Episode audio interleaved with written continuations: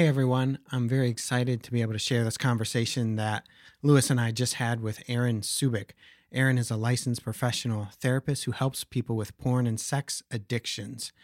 And one of the things he said in the episode about addictions is that addictions are about connection, uh, specifically uh, one's own ability or even willingness to connect with themselves in a true and healthy way. So listen for that in the episode. It's a it's a it's a it's a powerful um, lesson that we can glean from this conversation. And as we begin, I want to mention uh, great thanks to our BS crew who continue to support us on a monthly basis, and also let you know that if you want to become a BS crew member to help us continue the show, we have some fees coming up at the beginning of the year that we need to uh, pay to be able to uh, have this uh, this podcast c- continue on. We have some great guests lined up in the next several weeks that we're excited to um, to share with you and to bring to you. Uh, but we need your help. We need your support. Uh, so go to patreon.com slash bumper sticker faith, or you can just go to our website, bumperstickerfaith.com, and look at the menu and click the BS Crew tab, and you'll be able to learn how you can support us. The the lowest level is five dollars a month, and it goes to uh, I believe ten dollars and then twenty dollars a month. So it, so it's not much, but it would do uh, a great deal to help us to continue to do this. So thank you for listening, for your attention. Again, this is a great episode. I hope you um, learn from it, and I hope you share it with those in your lives who would benefit from it.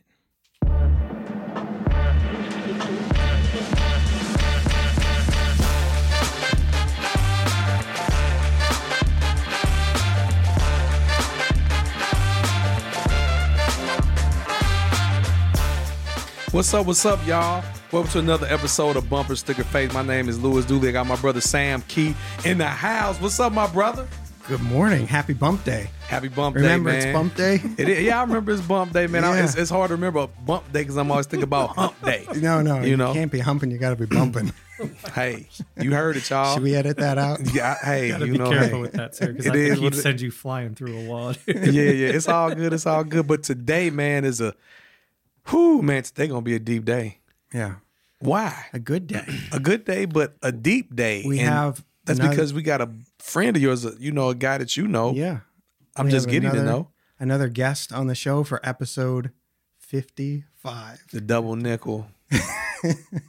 For episode fifty-five, so we have a guy in the room. His name is Aaron Subich. Did I say that right, or is it Subic? Subic, close enough. Yeah, Subich, Subik, and uh, you could do a lot of funny things with that. I'll tell you about it later. I just thought of one. and and and uh, Aaron is a therapist, and he deals primarily with uh, guys and sex with sex and porn addictions, and uh, that's what we're going to be talking about. Is today. that why you laying on a couch today? you get some therapy. I'm glad we got rid of the video. oh boy.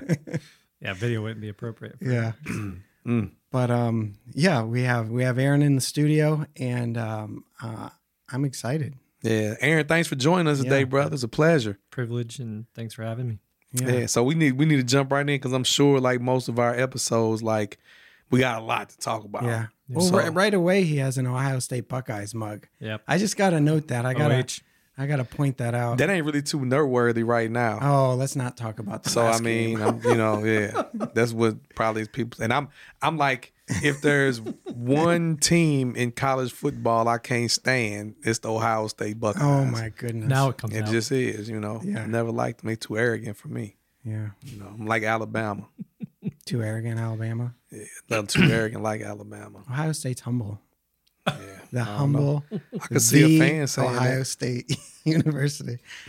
Okay, so Aaron, welcome to the show, Thanks. and uh, tell us about what you do. Yeah, so uh, I'm a therapist. My job is to, I'd say, not unlike what we're doing here. Like it's it's to sit with people Hmm. and uh, and get to it. What's really really going on. So I tell a lot of my clients I would rather be sitting with them than on the 50 yard line or half court of any sporting event because Wow. All the real stuff happens when that door closes and Mm. you really get to it, right? So Yeah. I uh, I have a thirst and a hunger for the deep. Like I, I'm not satisfied with just the you know passing, you know, sort of uh, The shallower, surfacey stuff. surfacey stuff. So what Like, you're because- saying is that like everyone's life life is more interesting than the most interesting sporting event. Right, right. So Right? I mean, the best fiction, and, and Yeah. we, say it, truth stranger than fiction. Right? Mhm. Like, so the best of our entertainment came from some story that actually got lived. And so, I, I mean, this is uh, slightly voyeuristic of me, and I'll apologize for that part of it, but not for the part that just wants to really live and abundantly. And so, yeah, being a therapist uh, was the closest I could get to as real as it gets. And I'm glad that I figured out that I could finally get paid to do it because I wasn't doing a good job in the real working world Mm. because this is all I wanted to do. I wanted to talk about the stuff that really mattered, and frankly, like half the stuff that a lot of people do every day in their jobs, like people are left with that sense of dissatisfaction. So I feel like I hit the jackpot. Yeah. Mm, amen. I can do this forever, and I can't believe I get paid for it. What like struck me the most about you, like right right at the beginning, is is I looked you up online, okay. and um, oh boy. which is weird, right? Yeah. Oh, that's all right. No, but um, that but you're a Christian too, Yeah. right? And also, you have a huge heart to help guys, especially struggling with a very uh, shameful issue. Right. That culturally speaking, there's a lot of um, rejection about and looking down upon, and and we're probably going to get into the church too, and the church's view on this is this issue and and and stru- struggles with addiction. But here's a guy who is a Christian who says, "No, I, I have hope for these guys, and Yeah. I want to um, I want to help." Yeah, I got I got used to talking about something that the church and culture at large doesn't talk about, and so that there's my there's my shtick right there. Like, I'm the guy that you can talk to about anything, and related to sex. Mm-hmm. And so even saying sex, right? Like I practice it. I talk about sex all day, every day. It's there's still something that comes up in mm. me that says, "Ooh, is this safe? Yeah. Is it okay to talk about mm-hmm. this?" Because it's not.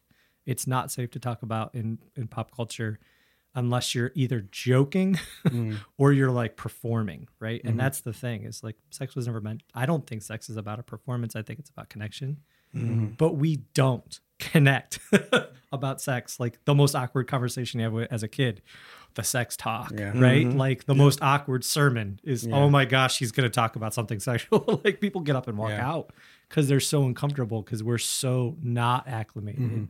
to having that conversation. So that's kind of me. And right, I, I have some uh, former classmates of mine from way back, like elementary school. When I ran into one, what do you do? I'm a sex therapist, and you could just see them kind of like their eyes get big and like they they, they lean back, like oh Don't my try to gosh. fix me. right? You know, like because I mean, it just brings it, it, this area is so underdeveloped, and the information that's out there is so um, packaged and uh, rife with agenda, and people just get caught up and taken along with it, mm-hmm. right? So, Now, do you think that is mostly a United States thing, or you think it's a worldwide? oh thing? yeah, no, worldwide. Unfortunately, I think the United States actually informs a lot of the rest of the world now because we're hmm. so we produce so much material. So we're the leaders. yeah of a really really sick unfortunately hmm. misled right sort of agenda that says that this is a commercial thing or this is mm-hmm. something that you should be participating in or they should be doing this way or you should be getting this and and right there's people that make ungodly amounts of money right so por- the porn industry uh, makes more money every year than all of major league football major league basketball major league baseball combined Wow. so you take, you know, all these own, you think, you know, I made it to the top. I own a major sports franchise. Nah, you should be a pornographer if you wanted money. It's- I mean, like it's crazy. See, I always kind of thought that uh, other countries, like you know, you hear growing up about like the nude beaches in other countries and topless beaches, and how like even when I was out of the country in Eastern Europe one time, I turned the TV on, there were like people on the news that were topless.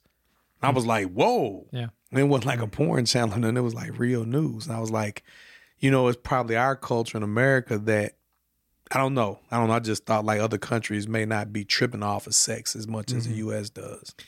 Yeah, I, I, I just don't see that. Like I see, right, like information that talks about trafficking and especially sex trafficking, and it's a it's a worldwide endeavor. There, I mean, it's a dangerous world to be an attractive female because you just don't know Mm. where it's coming from next. I do talk Mhm. to women too in my practice, and it's just Okay. they're so discouraged Mm. that you know it's it's just so dehumanizing too. Because I mean, I'm not my body, and thank goodness, because Mhm. I you know, there's lots of things about my body. Yeah, I'm just too. like, come on, man, you know, like I want to be known for who I am, and Mm-hmm. and uh, unfortunately, what we encounter about sex is it's just purely about bodies and acrobatics, Mm-hmm. really. Because let's be honest, like if you do encounter porn, like that's not how sex Mm-hmm. works most of the time. So, Mm. actually, I heard a, a- an amazing interview of a of a performer, and it was a it was a guy, and he said, you know, the thing about my performances are I'm actually trying to have sex with someone while being as far from them as I'm possibly physically able to be. Mm. And it's completely different than any actual intimate relationship I've Mm-hmm. ever had where I'm trying to be close to them. Mhm. And he's like, and there's a reason for that, right? Like we're actually Mm-hmm. just creating a product that's meant to engender a fantasy so when someone else can put themselves into my spot. And Mhm.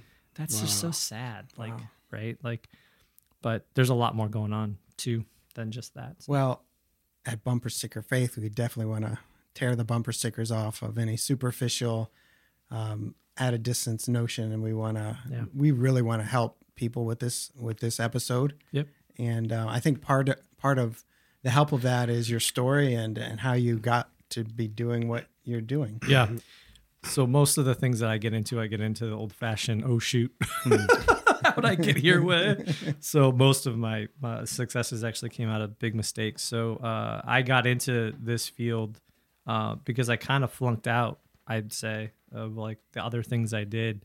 Started off in uh, like social work and got my butt kicked by a bunch of teenagers that were just a lot harder than I was, and they were gonna outlast me no matter what. Um, went to the nonprofit world, just got super discouraged by how many people say they're there to serve others, but are there taking care of themselves first, and that Mm. didn't look good or feel good. Tried to do the church world thing for a while, and then uh, actually I got asked to leave because they didn't like finding out that I wanted to be really honest about where I was at, and that wasn't I was I didn't I don't think I was good enough, Hmm. and uh, ended up in marketing in the for-profit world. You can see the pattern, right? Like, and just wasn't really honestly truly interested enough in it to be able to sustain the kind of work that I think they they wanted it done, and I didn't want to pretend there either. Uh, and at that point, I really hit the crisis of my life that was actually related to all this stuff. Is that I, I had developed my own addiction and uh, was trying to get my needs met in ways that just weren't ever going to work. And then in my own recovery, realized, oh wow, like wow, there was a lot going on for Mhm. me. And uh, in my process of getting honest, realized that I needed to go do something that I was both really, actually, truly interested in doing, and then maybe a little bit more made for. And it was teaching or ther- counseling, and I just didn't see teaching being a Mm. place where people really to appreciate me for Mm, long. yeah. That, like Mm. I'm going to get kicked out of uh, being a teacher because I'm going to say all the wrong things to the wrong people. But once that door closes, there's confidentiality. Most of my clients don't go tell on me. So Mhm. I, uh, so good. far, so far, so good. I've been. Hey uh, man. So tell us about those clients. Like, what's what does the kind of average guy that comes to see you look like? Where how um, how has life turned out for him or for her that they find themselves with you? Yeah. So I there's actually not a template. Okay. Um, I you know it'd be simpler if there was, but everybody's coming from such different places. I'd say the thing that's most commonly shared is just tons of shame, Hmm. and but like defining shame, like for me, shame is I'm I feel unworthy or I'm not I'm no good. So almost everybody that I come see that comes sees me when they start at least starts off from a place of I'm I'm trash Hmm. or I'm not worthy or I'm not okay or I'm not I'm not enough. Um, but that I mean I've worked with guys that I mean just you know like have every physical you know like material resource in the world run companies. Uh, i've worked with people that you know are like trying to figure out where they're going to live tomorrow. Hmm. and that's the but that's the thing that's the same is they both feel terrible about themselves even hate themselves. Um and they want to feel better. They really want to feel better. I, said to a group of guys once the thing i appreciate about guys that are struggling with sex and love addiction and porn is they're really honest Mm. about how they, they go about getting their needs met because that, that's the one thing that porn will do for you it'll make you feel like a million bucks like there's just something about someone saying it's about you and I, here Mm-hmm. I am for you. And that's what I would say that that's the product of porn Mm. is someone presenting themselves to their audience, right? And you can't do a whole lot more presenting than taking off all your clothes and really exposing your body to whatever someone else wants to do with it. So like yeah, that's uh I mean I'd say that that's the thing that maybe groups everyone together the most is they just people that want to feel worthy, want to feel better about themselves, want to know that they're they mean something, that they're special. Um there's a couple other templates. Um I do get some guys that are so angry, but they don't know how to be angry. They don't know it's okay to be angry, and so they're they end up crossing boundaries because they they they need they need to find a way to even the score somehow. Mm. So there are people that just they they revenge cheat or they go Mm. get something that makes them feel good because they're ticked at a partner, ticked Mm. at somebody.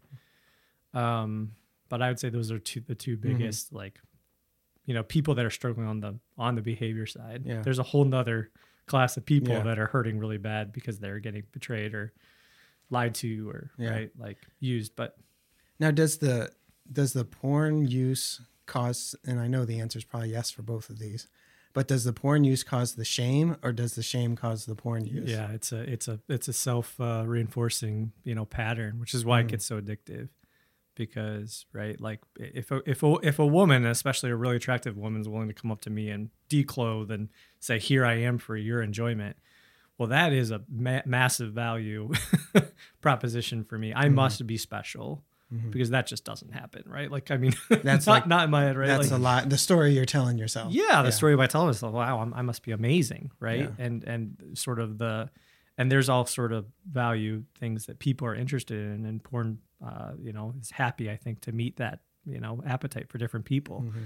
you know. So, um, but then too, and uh, outside of just the porn world, and I mean in a fair world, the same type of thing happens, right? Like I'm feeling terrible, I'm not happy with myself, and all of a sudden someone comes along that I deem attractive or interesting in mm-hmm. some way, and then they're available to me and they're giving themselves to me, and that okay, so now I'm can I can get my value equation back right, but unfortunately, mm-hmm. right, like it's just not sustainable, it's not real, and it's not actually integrated in my life, and so I need more and more of it over time because seems it's like like, like the word fantasy is like hovering over all of this, Right. whether it's what you think the image on the screen is communicating to you, what you think the person you're about to have affair with is communicating with you. It's like you're trapped in this in this fantasy. yeah.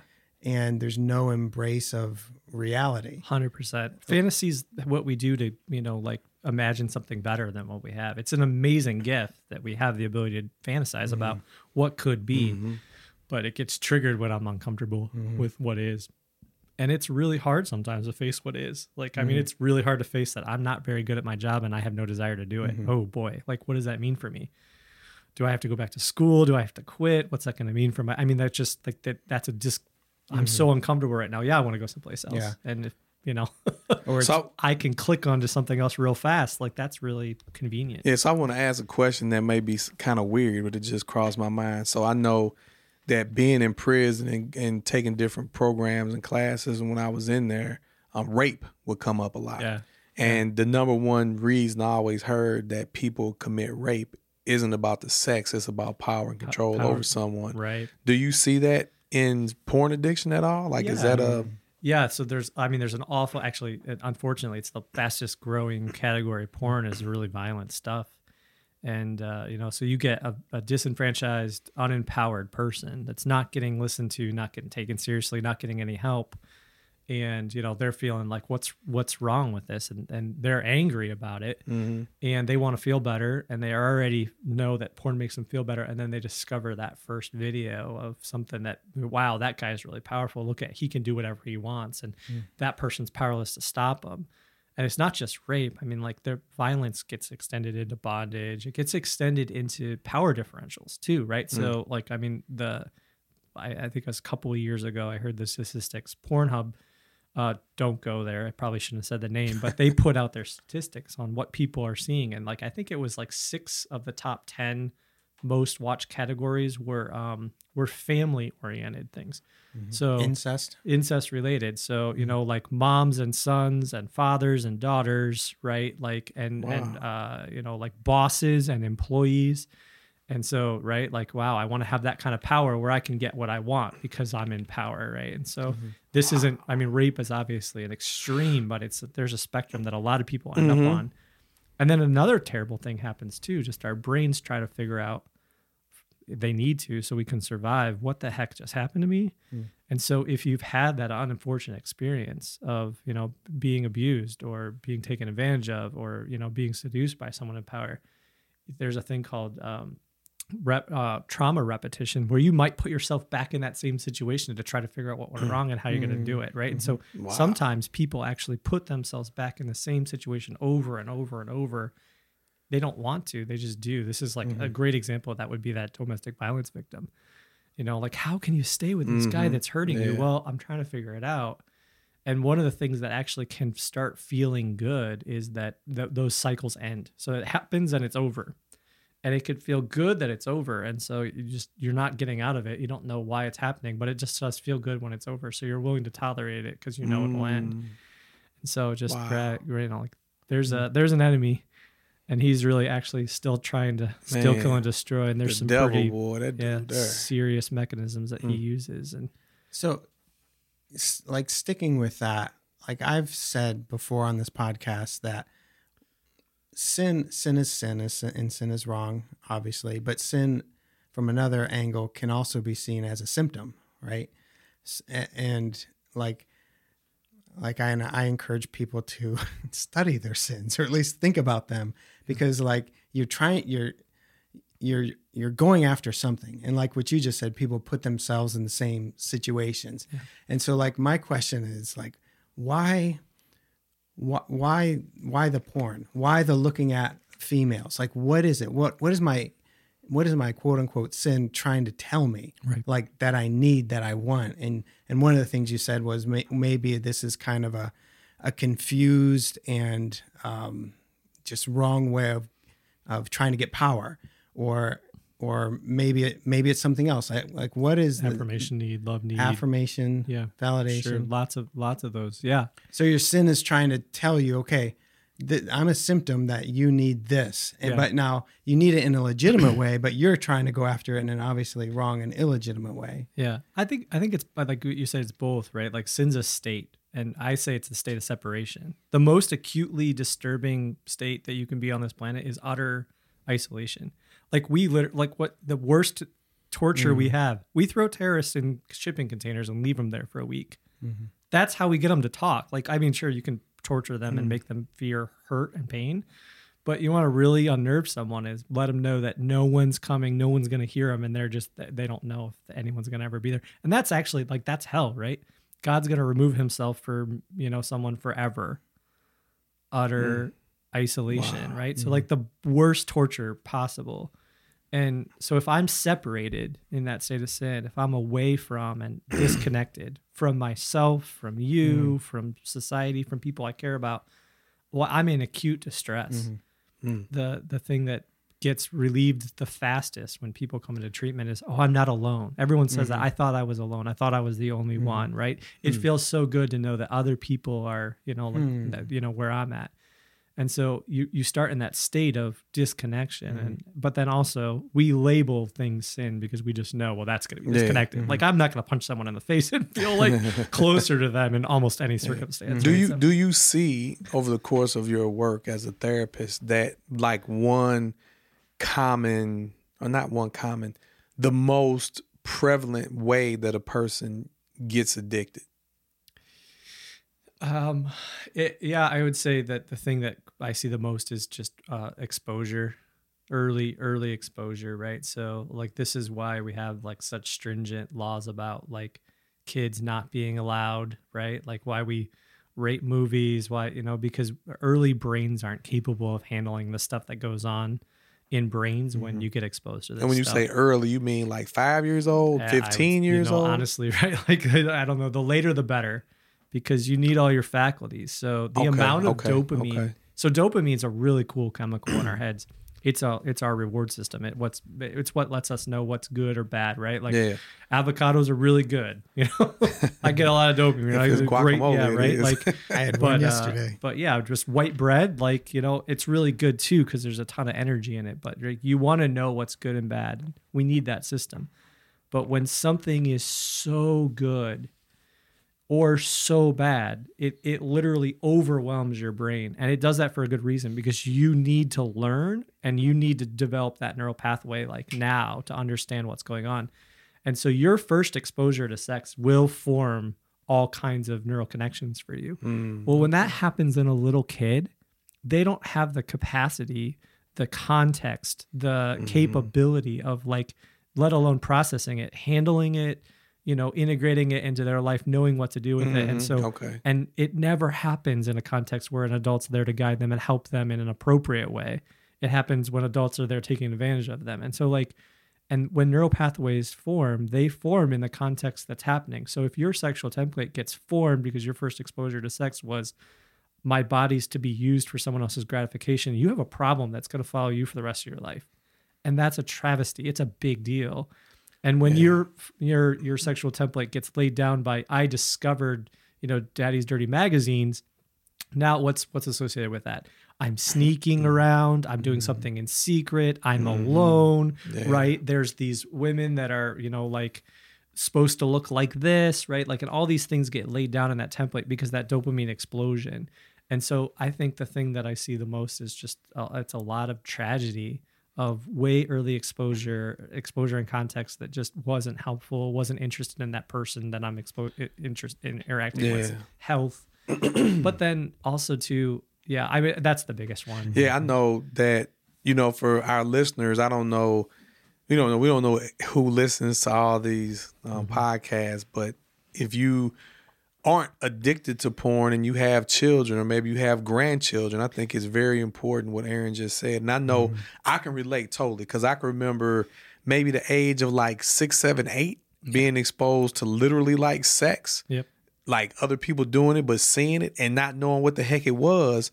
So it really didn't impact me. But when I was around 13 or 14, just a few years later, I remember a friend of mine had a girly magazine and we started looking at it. And I remember the first time, and I remember I tore some pages out and put it in my pocket. And like a couple days later, my mom called me in the laundry room. She's like, What's this stuff in your pockets? I'm like, I don't know. what do you mean you don't know? How to get in your pocket? I don't know Yeah, right. you know, and it was like I just all of a sudden I wanted more. Mhm. I Yeah. wanted more and more and more, and that turned into like checking out videos back in the day, like before even Blockbuster, the neighborhood Mm-hmm. video store, like getting these movies that you know were soft porn in actuality Yeah. because I couldn't get my hands on the real thing, and then it was then it perpetuated itself to being in school Yep. and me like not even paying attention to anything but the girls and. I kind of jokingly would tell people like I have a high school diploma, even though I was selling drugs and doing all kind of stuff in school. I never missed school. I never missed school because that's where the girls were. you know, so I was like a horn dog. You know, and I, Oh, don't, yeah. I don't say that with pride, but but You're- because of that early exposure and not having an adult be able to walk me through and explain the proper context and what it was and what it was doing to me, man, it, it turned me into a, a, a maniac when it came to how I view women. And I had to really like get with God, you know, a few years later when I was in prison and start addressing these issues that I had. It totally overwhelms you. You weren't you weren't ready. No, you weren't ready right. to see what you saw. You Yep. weren't ready to experience the things that go with what you were seeing. And Mm-hmm. like that's the that's the tragedy, right? Like and, and boundaries protect and our Yeah. boundaries are gone. They're gone. And so our kids are gonna get exposed early. And it yeah, we protect, we want to protect, but the most important thing I think that we can do for our kids is like make sure that they know that we have that we'll have that conversation with them. So Yeah. starting early by letting kids know that they have bodies and that there are special parts of our bodies that are, Mm-hmm. you know, like special and important that we protect. And that other Yeah. people shouldn't be ever interacting with that part of your body or you shouldn't ever have to be interacting with them and then growing as they grow with them in Mm-hmm. that context. If that conversation can happen, we can equip our kids with the tools that they're going to need to hopefully, right? Yeah. But it, but it is such a big deal. Like it's hard for Well, I hear I hear what you're saying, and I'm thinking like, we must do this and have these conversations. But then I think about reality and social media. Yeah. And all it mm. takes is for you to click on one type of video that may be somewhat innocent, and then you just get flooded with all types of photos, reels, and all these types of things. And it just perpetually gets worse and worse. And so that's fighting against the conversations you're having. And it's almost like, how can you win? Yeah. Yeah. Hmm. It's it's hard. It's super hard. I mean, it, so protection helps, right? Like there are lots of things you can do as a parent and not put yourself in that in that context, right? To I mean, social media. Actually was hearing a conversation on the way here on the radio about yeah, my kids don't have social media, and I wasn't listening to. I was listening to a secular section, you know, station. Like they mm-hmm. they know, people know, like this isn't good for kids, mm-hmm. right? but then also just giving that context of like you have a relationship if i have a person that can go talk to about something it totally changes the context and Yeah. so letting my kids know early on that dad's a safe person to talk to about their bodies and what's happening in their bodies. Yeah, I think that's the mom key. and dad are safe to talk to about their because relationships. you can sit there as a parent and say my child doesn't have social media. Is he isolated in the house and never around any of his mm-hmm. peers? Because if they got any peers then there's a chance that if they don't get their friend's phone they're sitting right there with them watching this stuff mm-hmm. and i don't know about girls because i'm not a girl but you put a couple adolescent boys together and they'll figure out how to solve all the world's problems because they're going to dig deep oh, deep deep mm-hmm. deep deep and do all kind of stuff and so it's the conversations Yeah. I think that's great, man. So that's what I want.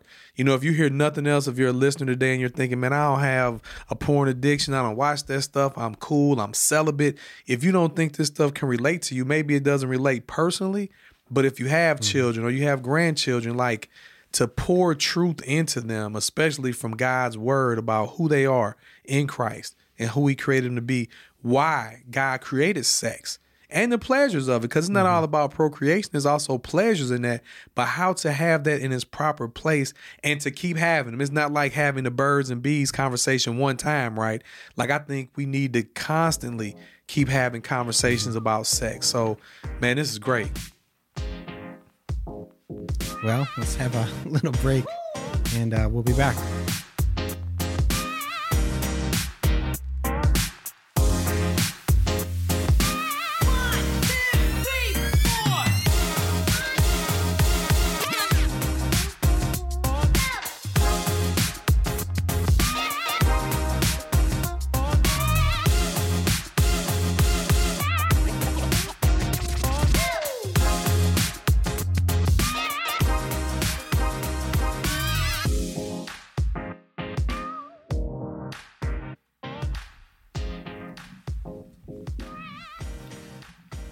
Want to I want to go back to the um, like the lying and sneaking and hiding you Yeah. were talking about. yeah Um, yes, in the context of a parent's relationship with their kid, but uh, a guy's relationship with his spouse or his friends.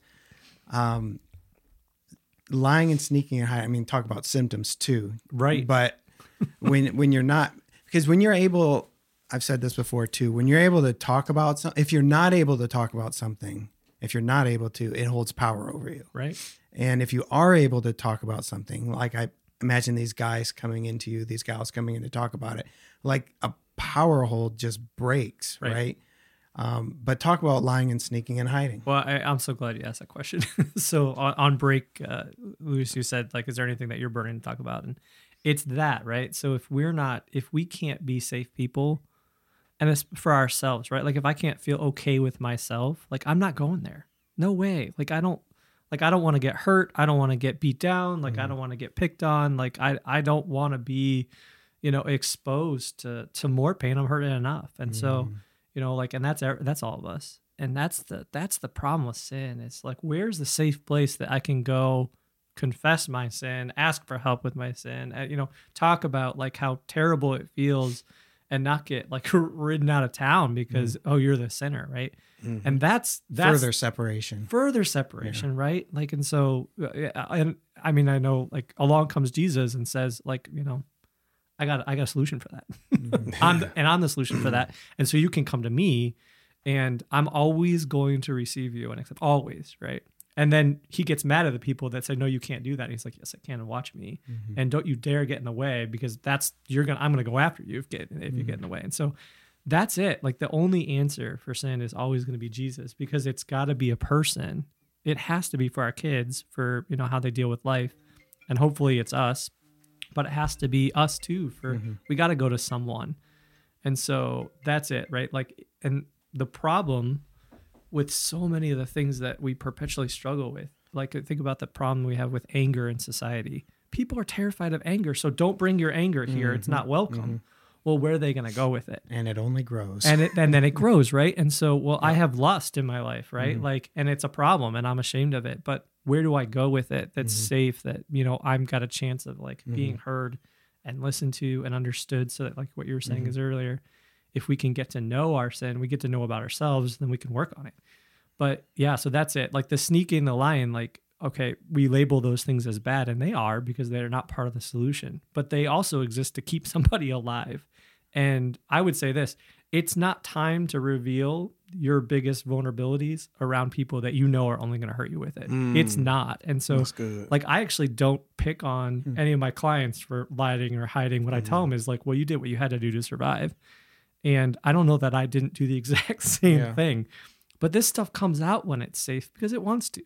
Like I don't want to stay separated and mm-hmm. alone and ashamed for forever. I just need to find that place where I'm convinced that I'm not going to get hurt by saying to someone I'm hurt. Mm. and it does it is painful to come into light.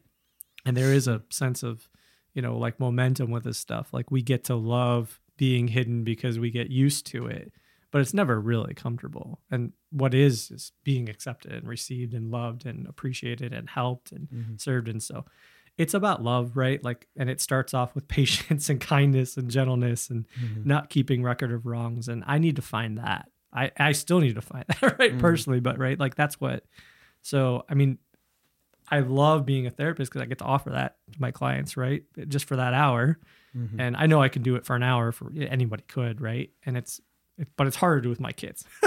Yeah. and they know that. And unfortunately, right, like in my own following I still contribute to them not wanting to tell me things. yeah. So Being being a Christian yourself and having God's word be the uh, preeminent thing in your life to follow. yeah, If you were to witness hmm to someone in the porn industry, whether it be a performer or an owner of a company or something like that, like is there like what would what would you say to them? Like Yeah. how would you approach it? yeah. I would start by by just trying to connect with them as a person first. You know, so I like, and uh, it would be a really. interesting I'm actually really curious. Like, how'd you get into this line of work? And then I think I'd start asking questions like, "Are you happy? Mm-hmm. Are you- How do you how you know? you- Are you really satisfied? Do you love what you do?" And I I have had conversations with people over my years, and I've heard, yeah, I love this. I wouldn't change anything about my life. Okay. And I think at that point, like what I think I know is okay that that, that door's not open. Oh, okay. Yeah, it is, but also, but they're doing exactly what I would do if I was ashamed and not wanting to get judged or picked on, right? Like, and I'd be afraid of that for sure if I was there, right? Like, oh, you're asking this question so I can tell you how miserable I am, and then you can pick on me and like tell me how bad I am, and like, right? Because unfortunately, like we, we get that everywhere. So then you would is it safe to say that your assessment would be that everyone in the porn industry in every facet of it deep down inside they don't want to be there and doing what they're doing. so I, I tell myself that uh, this story that how could I feel good about my last day of work when I was literally used, right? Mm-hmm. Like used for for used, used for money, sold for you know like attention and likes, right? Like that, and you know, and like unless you're at the very top of that pyramid. Like you're not getting like a whole lot out of that, you know. Yeah, you and you yeah. might be. It, it might be financially lucrative for you, or you might appreciate the attention but I, uh, like just hearing the things I've heard people say, it's not connective. Mm-hmm. It's not. It's not safe physically, right? So I mean, the things that happen to people's bodies, performers' bodies, are terrifying once Mm-hmm. you find out like Mm. they're not going to be the same for the rest of their life. Mm. And so I, I just know this. I know that my brain uh, releases awesome chemicals. I sleep well. I'm satisfied when I'm safe, when I'm loved and you know seen and and appreciated and nurtured and cared for. But it sure doesn't release those chemicals when I'm not safe, when I'm being taken advantage of, when I'm used, when I'm mm-hmm. like giving up not my value for not like compensation. Yeah. I don't think you could pay me enough to tell my girls that yeah that's a good trade. Go ahead and take your clothes off and let people put your pictures all over the internet. Mm-hmm. No matter what they pay you. Like i just don't mm-hmm. think that that's Mm-hmm. you're so valuable that why would you sell yourself for so little and so even the best paid performer i don't think it's enough. Like i i really think that we're special. People mm-hmm. are special and valuable and should be protected and seen as such. So i i have all these value things in my head but it doesn't matter if they don't you know? Like i mean it doesn't matter to them if they don't have the same values in their head. So i'm not going to mm-hmm. connect on the values. Sure. but what i might connect with is you know like a sincere ask of like how you doing Yeah. are you okay? Mhm. are you happy? Um is there anything you need right? And i think that it's that love that kindness that gentleness that maybe someday gives me the permission to say hey would you be willing to try something else? Or is there something else i could offer you?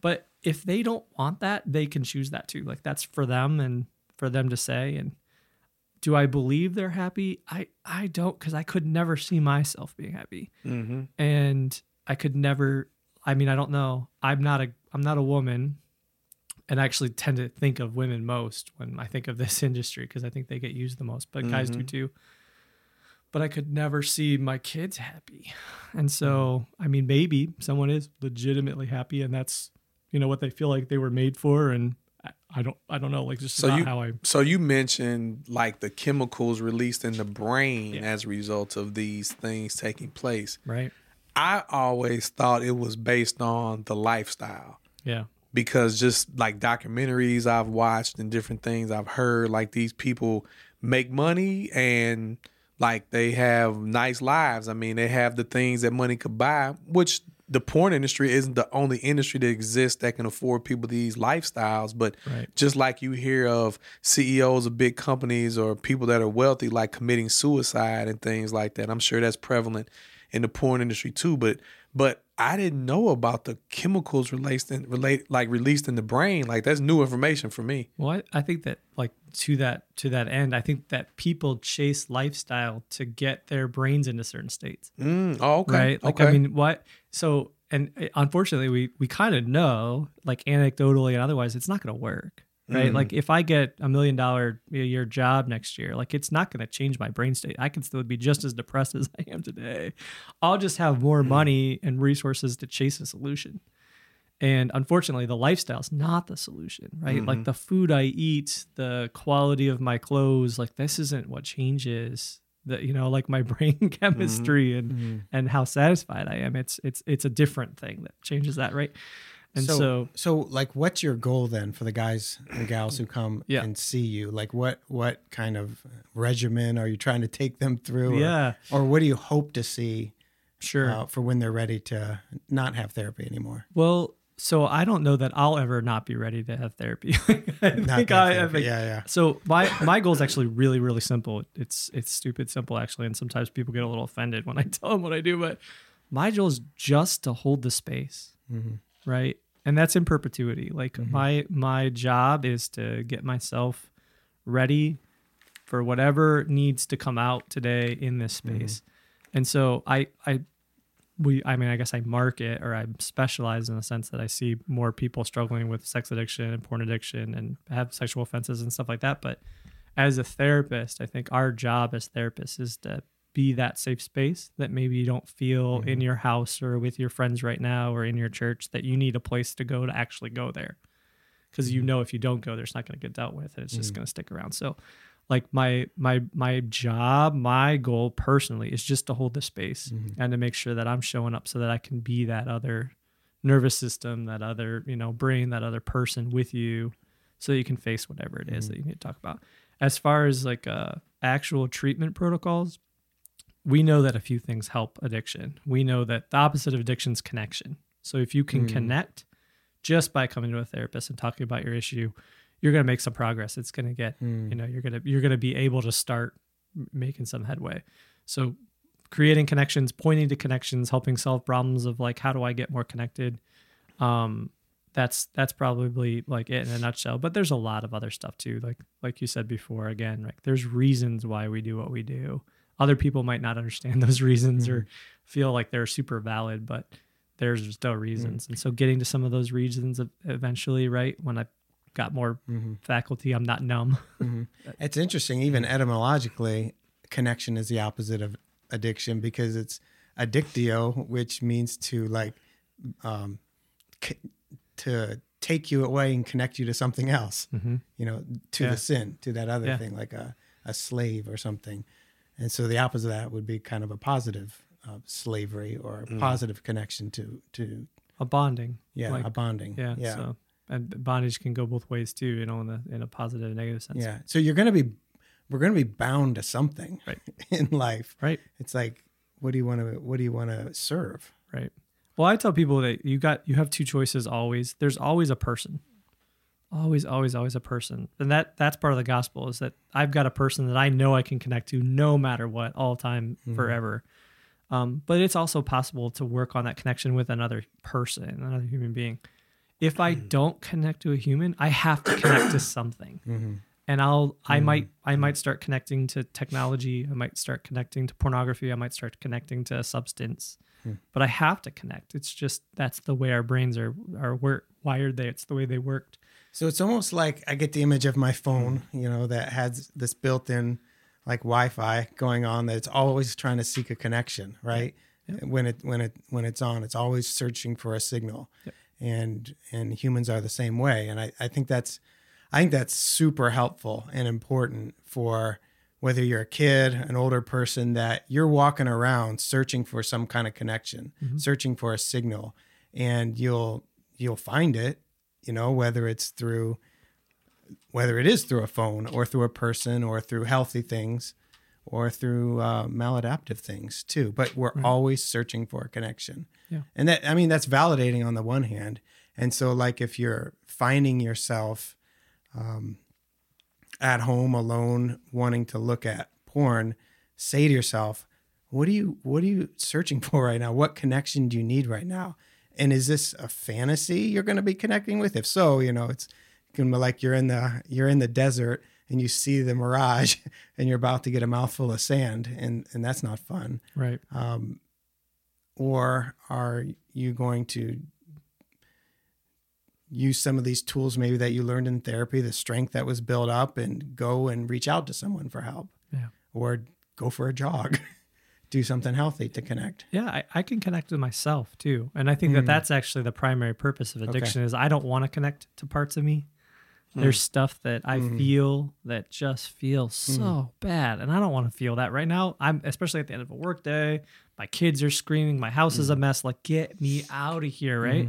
Well, addiction serves that purpose pretty well because uh, you know I took click on the TV and get into that show, and I don't feel any of that anymore, and that's a relief unfortunately it doesn't make that environment that was stressing me out any better.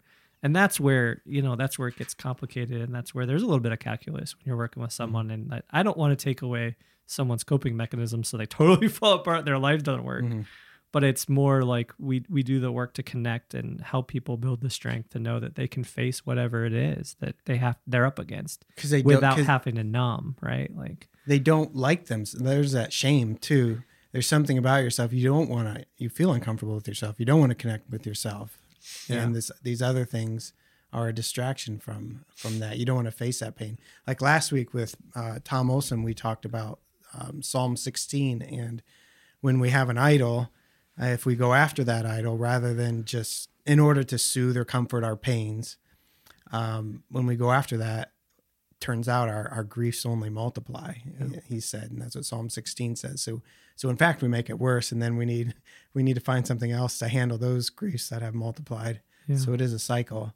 Um, but i like that the ability just to um, to be able to connect with yourself. And then like part of me as i've, I've been thinking about this too because i'm i'm like stuck in my mind on why like if you're a guy a heterosexual guy like why is it females that you're wanting to see? Yeah. like what is it? And like and I, I haven't figured it out yet but there's something about the feminine like like i'm i'm grasping for feminines you Yeah. know that person that's stuck what i could be grasping for anything Yeah. like for coffee for weasels for like anything but what is it about the feminine that i'm grasping for and and so based on what you said is like is there some part of me that um, I'm disconnected from some feminine part in me. Maybe it's my ability because I like I think about the the feminine attributes like the ability to create life or the like creativity, the ability to comfort, Yeah. to soothe, to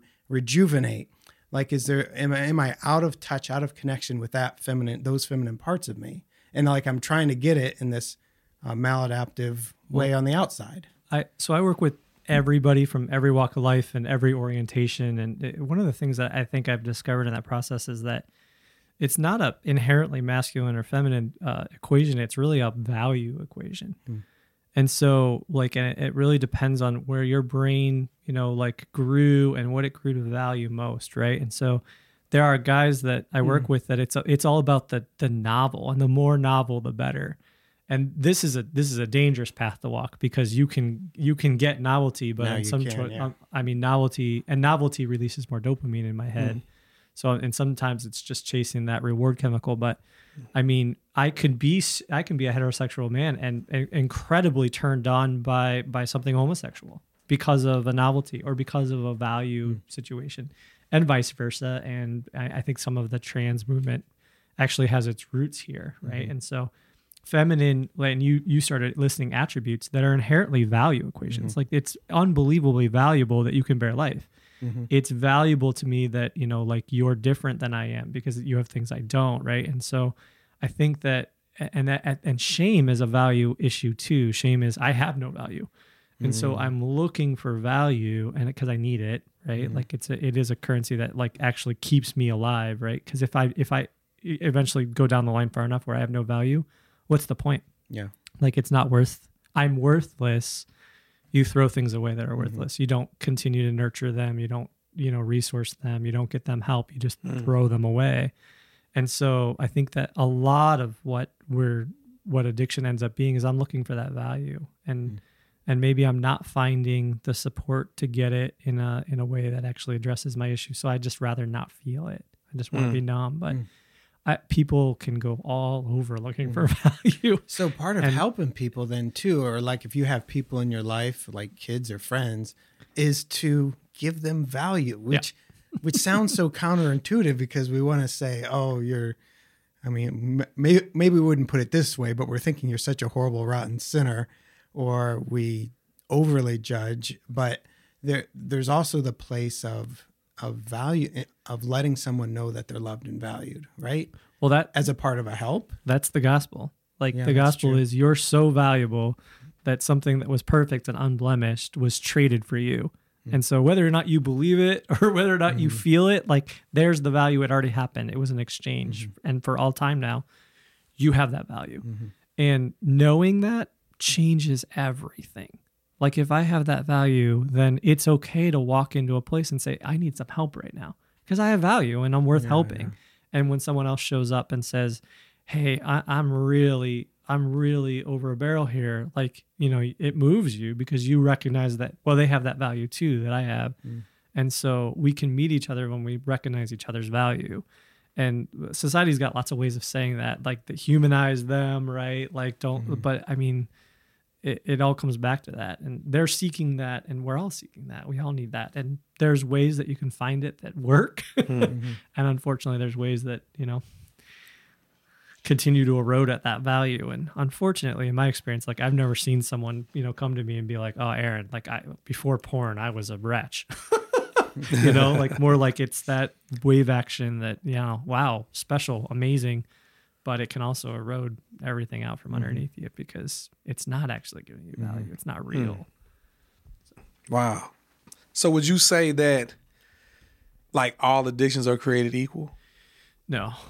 Yeah, unfortunately, no. Um, but they, just because they deal with different systems in our body, I would say that, um, and and with respect to someone struggling with chemical addictions and knowing how hard it is to escape those, I think that because of how primally central to our life food and sex are, mm-hmm. they're they're among the hardest. Mm-hmm. I think a oh, lot okay. of uh, you know people say food and sex addictions are the ones that they just they're they're they're you're never gonna live in this world without having to deal with food and sex. Mm-hmm. You just can't, right? Like sex is inherently it's my body. Yeah, I, And it's and I came into existence through an act of sex. Right. And right, that's powerful. right, and I have to eat. I absolutely have to eat. And so like when you struggle with these as addictive things, like Mm. it's just really really like hard. must haves in life. the level of bondage is just way deeper. You're you're in that next level down of prison Mm. because you can't avoid it. You just can't. There's no sense of like, well, I'll just stop going to the bar or I'll stop buying the stuff and then I'll be okay. Nope, nope. You're gonna wake up every day and have to carry it with you and try to figure out how you're gonna do better. And so, um, yeah, if that, I mean, if that was your question, like- do do you see that those two addictions are different than a chemical addiction because the chemical addictions actually like physically capture our body where we almost become out of control or would you say that's the same for all of them Yeah, the, all, I think all addictions Mm. capture our body, and there's a sense of you lose control, right? Like Mm, I'm not feeling like I'm in control um, when I'm when I'm bound to something. I need something, Mm. right? Mm-hmm. Um, yeah. So I mean, all but all addictions just it's insidious. It's the, the American Addiction Society calls it a brain disease, right? Because my Mhm. brain starts to actually form all the neural connections to support the Mm. addiction more than me and life, Okay. right? And so that that's what happens like recovery from addiction it starts off with let's get the chemical mix normalized it actually happens pretty quickly it's like a month or two the chemical levels in your brain so, somewhat go back to like normal processes but it's those neural pathways that we built that are those habits that are those like automated processes that we built that they take a while to root out and really you don't root them out you just build a better road in your head Mm-hmm. that becomes more preferred but that's the thing is once you build that neural pathway in your head it, it's kind of there Would you would you say that if abstinence from any addiction is possible, that that will make the addiction go away or No. not? And I'm asking because like me being in prison, some Yeah. things I discovered that I can't have right when I was in prison for the amount of years I was there, I just kind of felt like, hey, problem solved. Mm. But then you get out of prison and those Right. things pop their ugly heads up and it's like, whoa, I thought I I thought that was gone. right yeah so abstinence works as long as you stay abstinent Okay.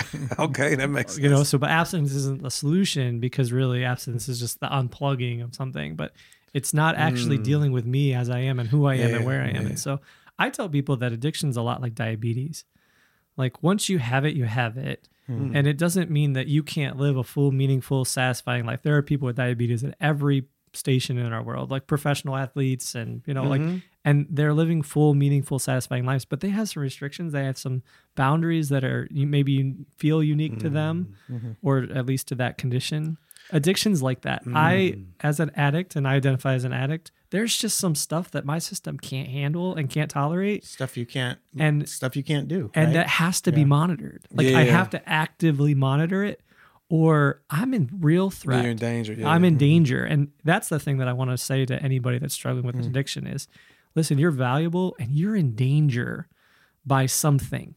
Hmm. Like we get addicted to things, right? Like you're in danger of something and it's threatening you and it it'll wreck you.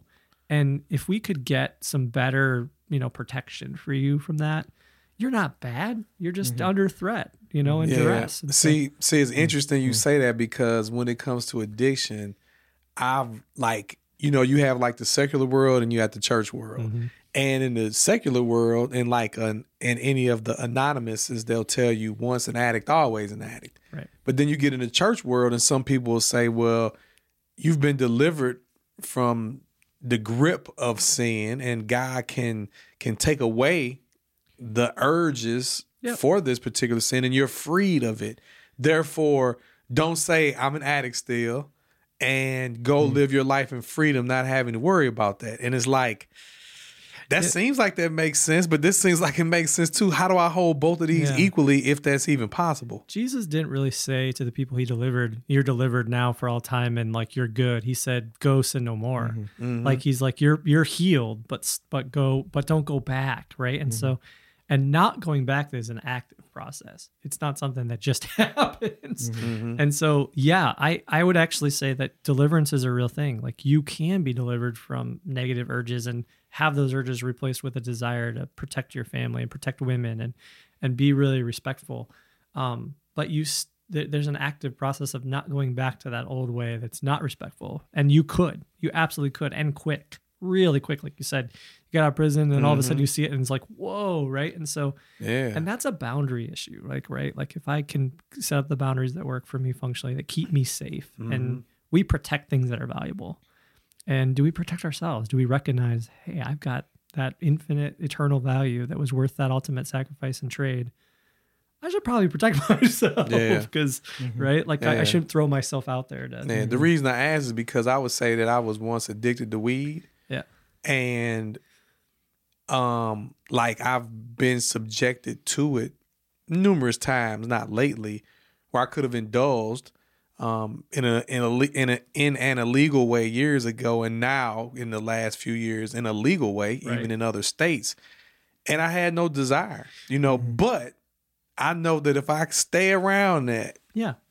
repeatedly that there's a good chance I may indulge. I'm not going to bring you gummies, you know, Luis, because I, I respect the fact that you want to be free from that, right? yeah, I, don't, I mean, it doesn't play a place in my life, so I don't want to indulge in it. I think Right. there's also um, something going on about um, replacing one desire with another desire, you know, which is important. And for the Christian, um, some Christians would say, when you're born again, you're you have a new a new heart, Mm-hmm. a new um, and a new desire, and that's God. Mhm. And um, an older Christian said it was the uh, expulsive power of a greater affection Yeah. so we i have god in my life now you know and and i want to try to please him he's my greater Mhm. affection and and i'm learning more about myself through him and i'm getting value from the saints from the church uh, and i have maybe a mechanism via a small group or whatnot to confess and like i have all these other pieces in place that are that are healthy and when those things those temptations like weed or Mm-hmm. come in it's like Why would I trade what I have for that? yeah, Yeah. And, Yeah. and and why would I trade? But also, what I have is so much better, and, and this other thing didn't do it for me as much. Now, now, if I get into a place where I'm I'm disconnected from a small group, disconnected from God, disconnected from myself and others, then yeah, weed or porn will um, maybe convince me that it has a greater ability then and a greater strength and power. Uh, so, yeah, those are my two thoughts Yeah. about that. Wow. Deep topic, man. I know we could probably talk about this for several more hours at least, you know, but yeah.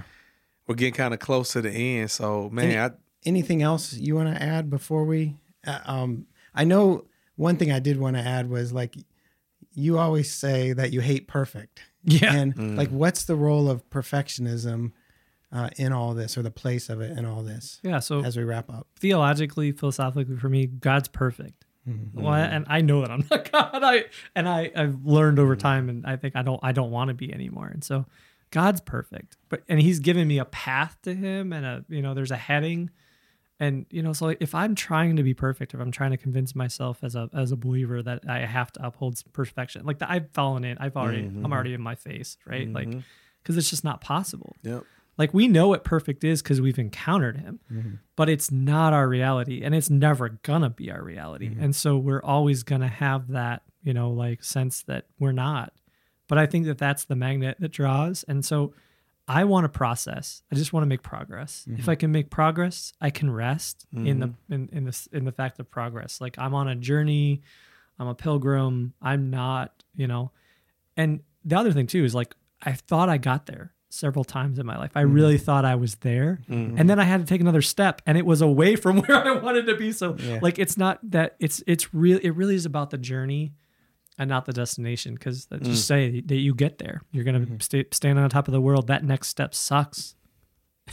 it's a grief, not a blessing, mm, right? Yeah. And so like I just want to be able to walk a, a little bit at a time and sustainably and at a pace that I can handle and keep going. And so perfection is that it's a trap. It's mm-hmm. just a trap and it, it binds people up too. Because if I mm-hmm. think, Luis, you're not going to ever accept me because, right? Like I love Ohio State.